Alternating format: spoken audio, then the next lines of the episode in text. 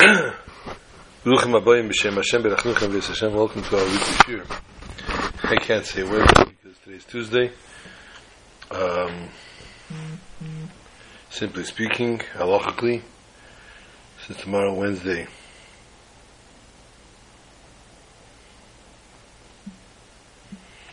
Mitzvah Hashem, is out of Tisha B'Av. So tomorrow night we can't learn. If Chas Shalom Tisha B'Av does happen, it's not in the Hafech to Yom Tif. Chas Shalom Chalilah, we're not in Israel, we're not in Yerushalayim, we're not in Yiddish, and the Beis Hamikdash Hashlishi. I will not take culpability for being a Chaser Emunah. Lack in Emunah that Mashiach is going to come today. I'll be able to give the shiur tomorrow night, because the fact is that right now we have to live according to halacha. Halacha dictates, as you're not allowed to learn on Tisha B'Av, and therefore Al Pi Derech HaTeva, which is not, of course, the acceptable way to live. According to nature, today is Zayin Menachemov. Tomorrow is Ches Menachemov. Hence, tomorrow night is Tisha B'Av. Harsh, painful, but mostly regretful. If Chas v'Shalom we would have to be subjugated once again to a Tisha B'Av in Golus. Ad Mosai. Dedication, of course, to Shalom, Yeshua, Zal, and unfortunately today to the loss of Mordechai ben Tzalach. I believe he had another name, I don't remember which one it was.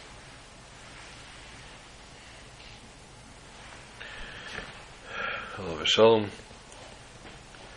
who tragically today at the age of 67 was nifter in Fort Lauderdale, Florida.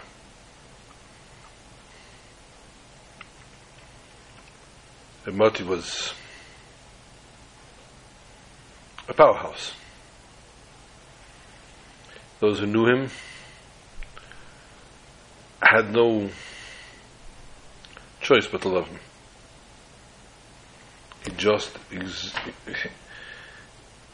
gave off. He radiated simcha. He radiated happiness. He radiated joy. You just felt happy being next to him. Two of my sons have a picture standing with him. He's holding a bottle of Zexanitska, Everclear. Not drinking it, they're just holding it. It's Moti. Very special neshama. Kadosh Baruch Hu sent him, his family, in Nechama, and send the ultimate nevuah of a Kitzivran of Sheikh Ne'afar who was Secham, and he will be standing on the forefront in front of the Rebbe Melech HaMashiach.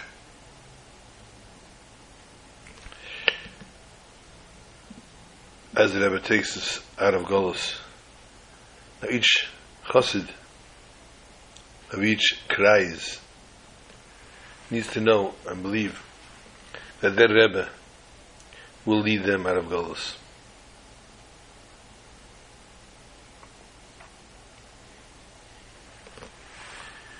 It's a must. It's a given, as we say. If a chassid is mekusha to his Rebbe, it's like a sheep being bound to the shepherd. It is a sheep and the shepherd. and the sheep must always follow the shepherd. He may never doubt the shepherd. He may never push away the shepherd. Sheep needs to blindly, faithfully, complete faith, follow the shepherd. If, however, the sheep finds that the shepherd is feeding other sheep more than them, looking after the other sheep better than them, and the sheep finds another pasture, finds another shepherd, es kann sein. A chassid with the Rebbe is unwavering. This is my Rebbe, and this is whom I follow, and this is whom I believe will lead me to the Geula Amitis Vashlema.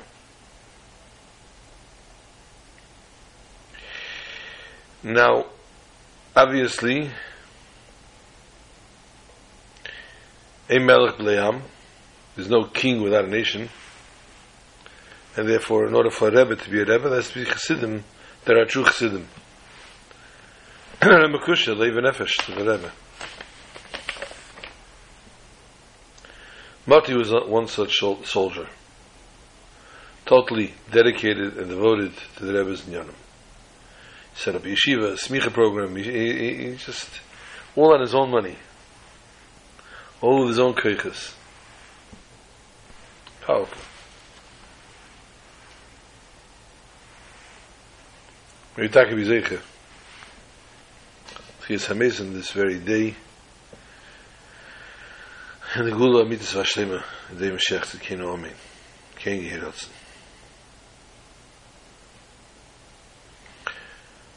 This week's Parsha is Parshas Veschanan.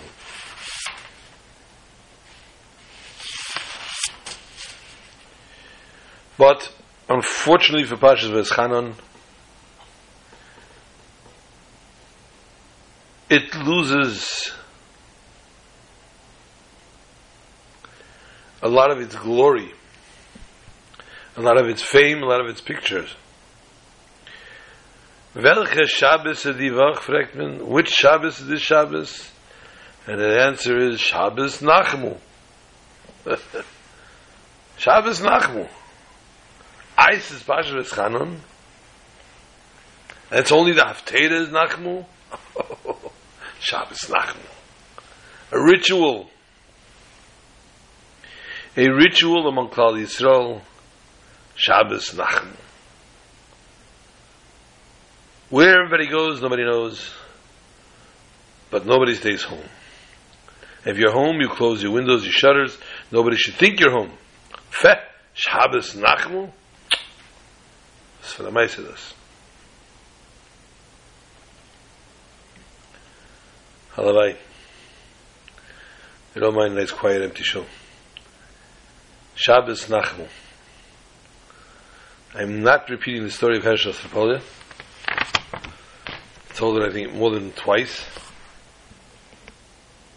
Go back to Shabbos Nachamu Shirim and you can hear the story of Shabbos Nachamu. Why is it called Shabbos Nachamu? As we said, the Haftarah begins Nachamu, Nachamu, Ami, Emar Aleikechem. This is the first Shabbos after Tisha B'Av always. And since Devarim is read before Tisha B'Av always, Veschanan is read after Tisha B'Av always. Hence, Veschanan is Shabbos Nachamu.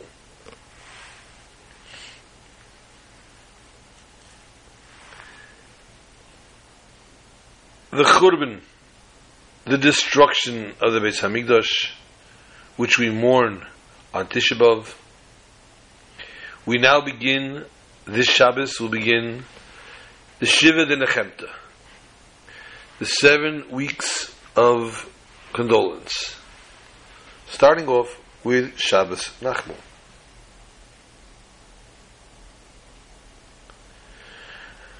HaKadosh Baruch Hu, as we said, gives condolences to his nation, Nachmu, Nachmu Ami. He says it twice, Nachmu, Nachama V'Kiflayim, a double condolence.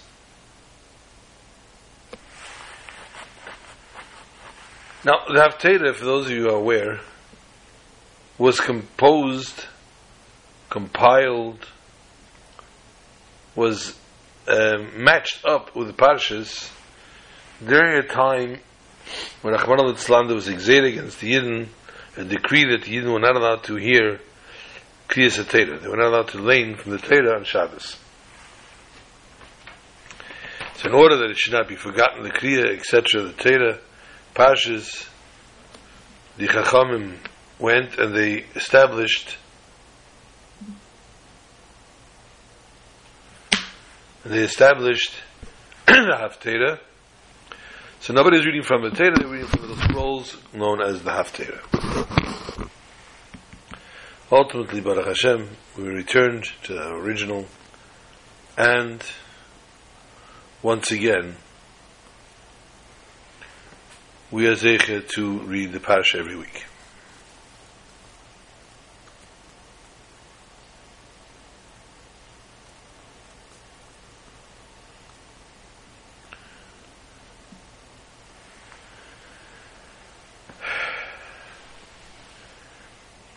But the Haftarah had to have a similarity or something, a memory, a commemoration of the parsha. So the connection Geula blatantly opens its eyes to us, opens our eyes to it in the beginning of our parsha. Moshe davens HaKadosh Baruch Hu ve'eschanan el Hashem. He davens, and as we know, of course, that he was mispal 515 tefillos, which is gematria of Eschanan, and he says, "Ebrano ve'eres haaretz hateva." Let me over, please, let me in. Let me see this holy land. Chazal tell us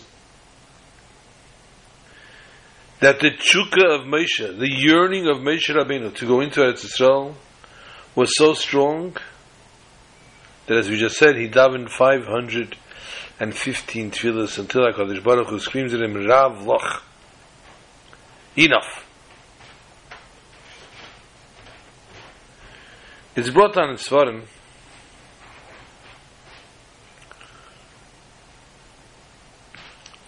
Sefer particular that I am written by an ancestor of mine, the Meghala Mukas. Had Moshe taken the nation into Eretz Yisrael, had Moshe built the Beis HaMikdash, it would never ever have been destroyed. It would have existed perpetually. As it will, La'asad Lavai in the future, in the days of Mashiach. Amen.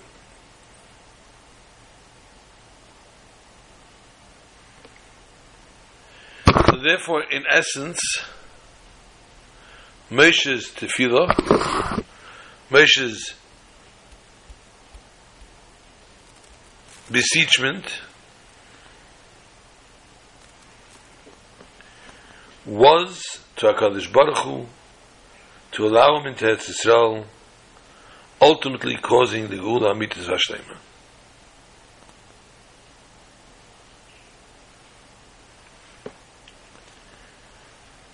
Shabbos Nachamu after Tisha B'Av, and therefore comes close to Tu B'Av, the 15th of Av, the end of Masechtas Tainis, the Mishnah that talks about Tu B'Av, the Chamishot B'Av, the 15th of Av, which says Leho Yom Tevim L'Yisrael Chamishot B'Av Ukiyom Kippurim. There's no Yom Tov to the Yidden, for the Yidden, that parallels to the 15th of Av. What is so special of Tisha B'Av, Tu B'Av, and Yom Kippur? It comes after the most horrific time of the year, after Tisha B'Av, and thereby since we're in the lowest, in the valley of valleys, it rises us up to the top and the peaks of the mountains.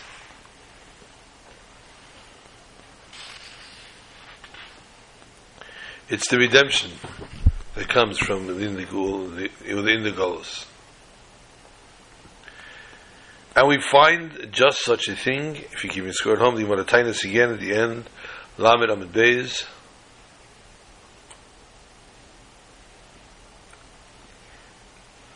The Gemara tells us one of the things that happened, one of the occurrences that happened on Tu B'Av, Shekol Boy Meis Midbar. The Meis Midbar stopped to die. Stopped dying. Proper English.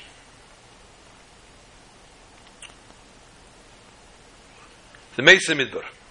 After the Meraglim, the sin of the Meraglim, the spies, there was a decree between 20 and 60 years old they would die in the desert. What would they do?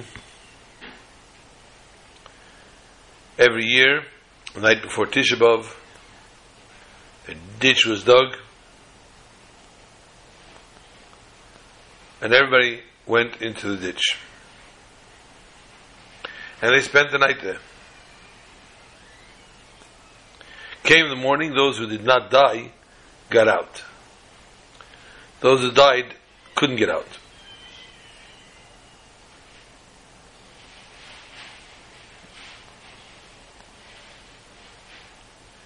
And therefore, on this last year of the 40 years, they went into the ditch on Tisha B'Av, and they all came out the next morning, and they said, whoa, what's going on over here? Maybe we're off on the calculation, the calendar. So the next night they went back in again. And they did this until the moon was full. And they knew the moon was full, it was Tezvav. And Tezvav, still yet, nobody had died. And therefore, they knew that the Gzeira was over. The decree had been finished, been abolished. But in essence, the decree was abolished already on Tisha B'Av. Nobody died that night. On Tu B'Av was only revealed that nobody died on Tisha B'Av yet. So the essence of the miracle took place on Tisha B'Av. So what is it on Tu B'Av that takes this to a new level? On this day it was revealed the entire reasoning of the Golus and the Churban was in order that we should be able to elevate ourselves in the end to the Gula Mitzvah Shlema. Therefore, since the materialization of the miracle happened on Tu B'Av, it was declared Yom Tevim L'Yisrael K'Meisei.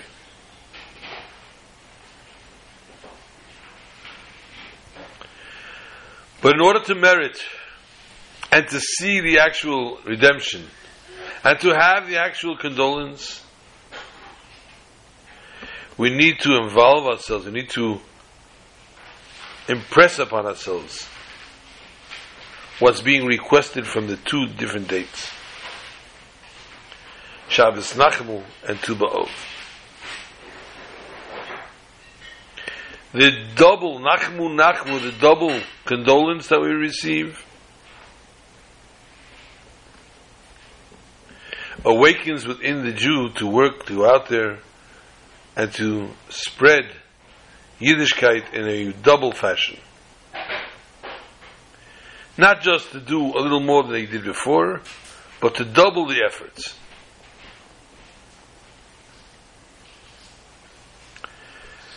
The end game, as we'd say, from Tu B'Av, is one needs to add in the Matan Teireh.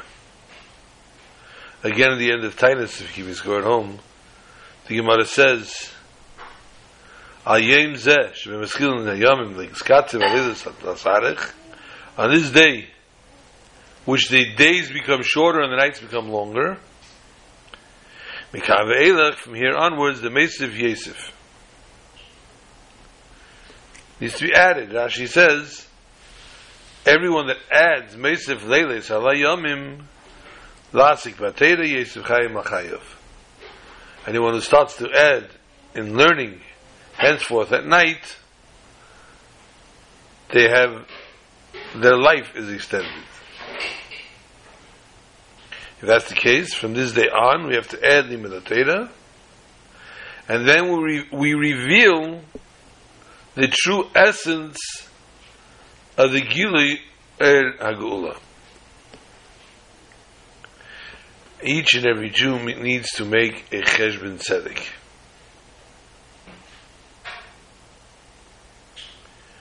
What I do till now to bring the Geula closer. And when one accepts upon himself to add diligently in Torah and mitzvahs, definitely, immediately, Mashiach Tzidkenu will reveal himself. And he will let know to each and every one of us what they had done to speed up the redemption. And may we all merit that today. The immediate redemption from Hades Yemeinu. Amen.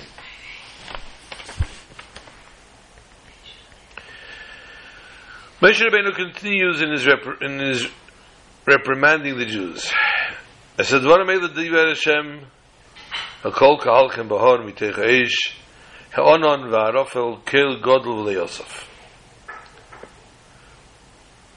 God spoke these words to the entire assembly at the mountain, out of the midst of the fire, the cloud, the thick darkness. With a great voice which did not cease.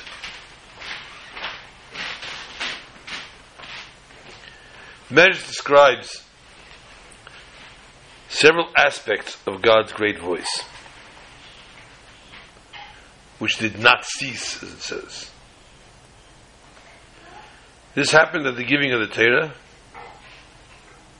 One of those amazing aspects was there was no echo. Echo, echo, echo. How does a lack of echo imply greatness? Really, ostensibly, the mightier a sound, the greater its reverberation. So if God's voice was so powerful, so loud, it should have brought back an echo. But rather, the giving the Torah, however,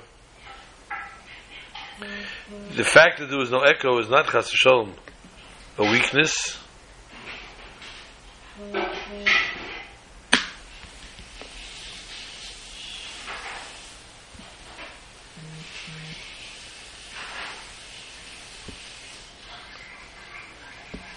was not Hashem a weakness, but rather it was strength. In fact, the lack of the echo was not despite nature. It was the world's most natural reaction to the infinitely powerful sound of God's voice. When sound waves go out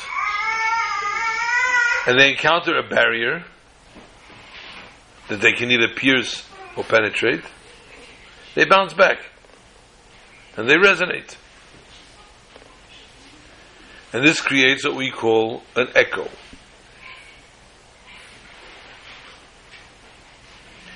Naturally, more powerful sounds give stronger, louder echoes.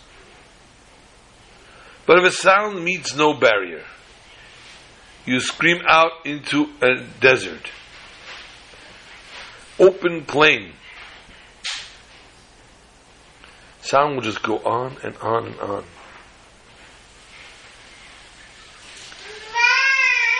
Anything it encounters either absorbs the sound,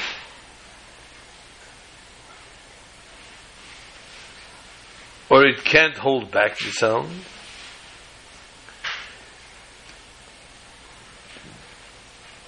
So what will cause it from reverberating or giving an echo?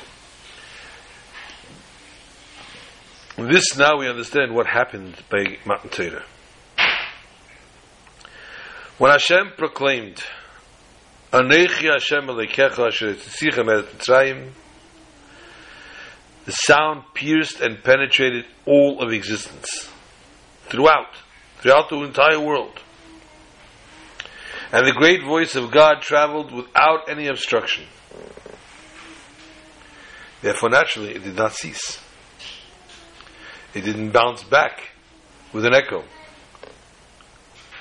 Every part of creation, from the most spiritual to the inanimate, felt, permeated, sensed the infinite power of God's voice, and absorbed it and its internal message. And hence there was nowhere to bounce back from. In the parasha we have the aseret adibros, 10 commandments, but we have as well the Shema Yisrael. Shema Yisrael Hashem Elokeinu Hashem Echad, and V'ahavta es Hashem Elokecha.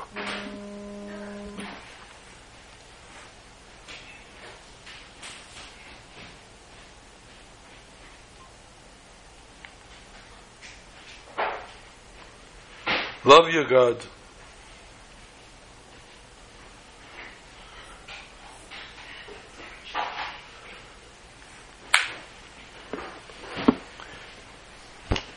The Pasuk Shema Yisrael is one of the strongest and greatest principles of Yiddishkeit. To believe Hashem Elokeinu, Hashem Echad. God is our God and God is one. Oneness. What is one? Not only that there's nothing else, there's no other God, there's no other deity besides God, but God is the one and only true existence. There's no other existence apart from God. Therefore, since God's will is the cause of any and all existence in the world, the true identity that causes existence of every creation is the will of God. Only because God wills it to continue to exist. We see this in the word Echad, the last word of the Shema Yisrael. The Rebbe writes, Friedrich Rebbe writes, in a Maimon Tov Shin Ches, that the first time the Pasuk was said, Shema Yisrael, to the Yidden, was by Matan Teireh. And this is something we need to have in mind when we say the Pasuk Shema Yisrael every time. HaKadosh Baruch Hu says, Shema Yisrael Anochi Hashem Elokecha. Hear, O Israel, hear me, Yidden. Anochi, I am Hashem Elokecha. To which the Yidden answered, Hashem Elokeinu. Then HaKadosh Baruch Hu goes on to say, Le'yeh lecha limachedim, you will have no other gods. To which we answer, Hashem Echad.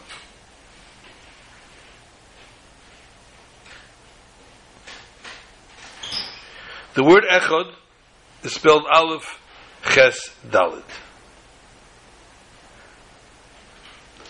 Each letter respectively, the Aleph is 1, Ches is 8, the Dalet is 4. In the same vein, discussing the intentions that we need to concentrate whilst reciting the Shema Yisrael, we need to think to ourselves when we say Shema Yisrael, Hashem, HaKadosh Baruch Hu says, Anochi Hashem Elokecha, to which we answer Hashem Elokeinu, and HaKadosh Baruch Hu then told us L'yeh L'chem L'macheinim, and therefore we answer Hashem Echad. But in the word Echad, very interesting, we have said it before, when the Rebbe would hold his hands on his eyes for the Shema Yisrael, when the Rebbe said the word Echad, he moved his head in every which direction. Why?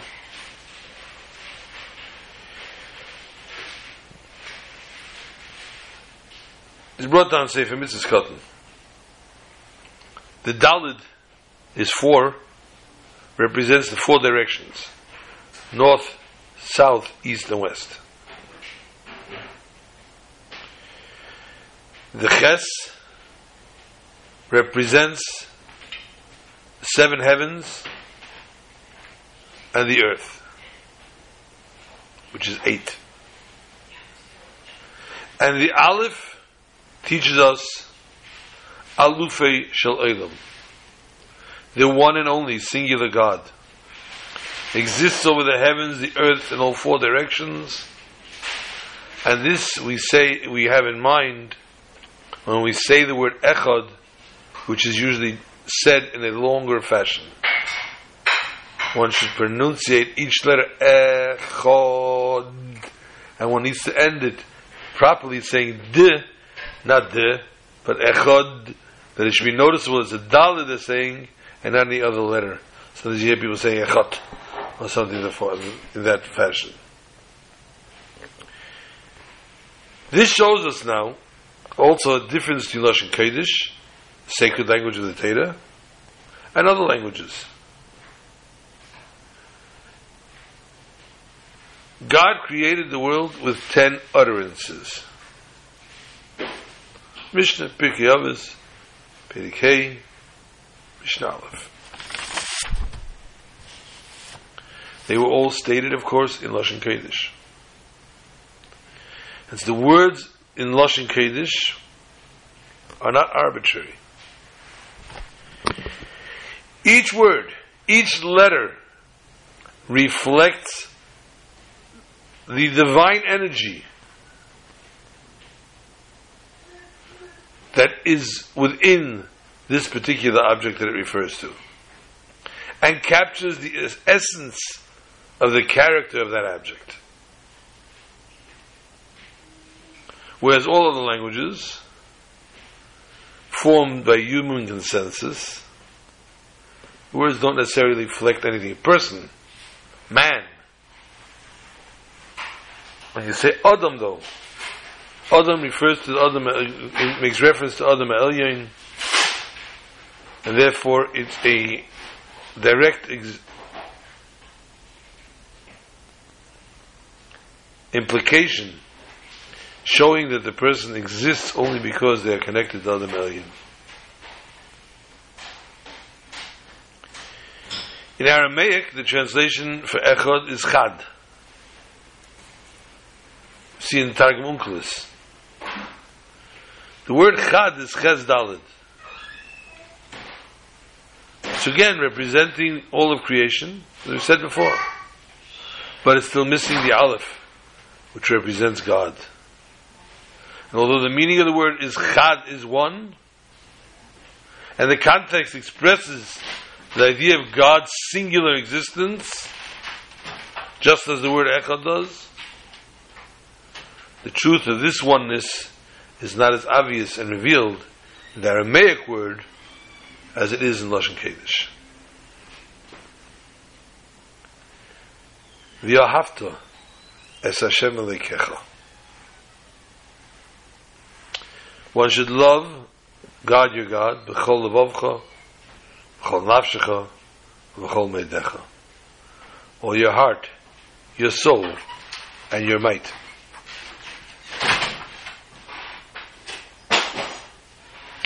Chachamim tell us that this love referred to all your soul, even if he takes your soul away. Even at the cost of your very life, one needs to love God. The Gimis Gord Holy Gemara Berachis Samach Aleph Amid Beis 61 side 2. And the Gemara relates when the Romans took Rabbi Akiva to kill him, to execute him, it was the time of the day that one needs to say Shema. As they combed his flesh with iron combs, he was saying the words Shema Yisrael, Hashem Elokeinu, Hashem Echad, accepting the kingship of heaven on himself. The Gemara says, "Bo Talmidav his Talmidim came, and they said, Rebbe, our teacher, Ad Kidei Kach, so much so, to this extent." And he replied to them, "Kol Yomai, my entire life, I've been distressed by the verse with all your soul, which we say means even if it takes your soul. So when will I have an opportunity to fulfill this? And now I have that opportunity, and I'm not going to fulfill it."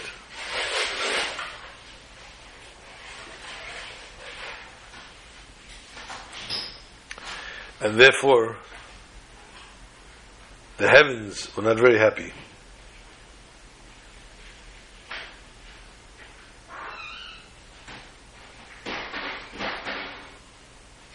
And the heavens said to the Talmidei Rabbi Akiva, "One more word out of you, I destroy the world." Now, the students of Rabbi Akiva were not just simple people. Each one, in their own right, was a man of stature. So they weren't surprised by the saintly Rabbi Akiva. They could suppress his physical pain and fulfill the mitzvah of reciting the Shema, even while being executed, Rahman al-Islam, in such a painful fashion. But the Shema proclaims God's oneness, which means nothing exists outside of HaKadosh Baruch Hu. The true identity of all of existence is the will of God. The will of God causing this to exist. And Rabbi Akiva's students therefore understood by the reciting of Shema. At that moment, Rabbi Akiva was declaring that he recognized God's oneness. Even when they torture him for the and he was suffering for the studying of Torah. And therefore they asked, even to this point.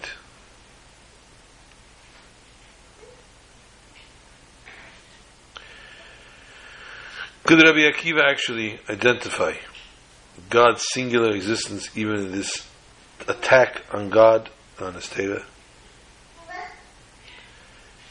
Rabbi Akiva did not view his execution as a challenge to God's oneness. Adrav, the opposite, on the contrary. Rabbi Akiva's eyes, God's oneness in this world meant that even negative experiences that did not directly contribute toward worship of God were assisting him in his service of God indirectly, by allowing him simply to commit to God in spite of them. So much so, all his life Rabbi Akiva yearned to fulfill the mitzvah of dedicating himself to God to a point of ultimate sacrifice. And now the Romans were offering him that opportunity. He found oneness in God.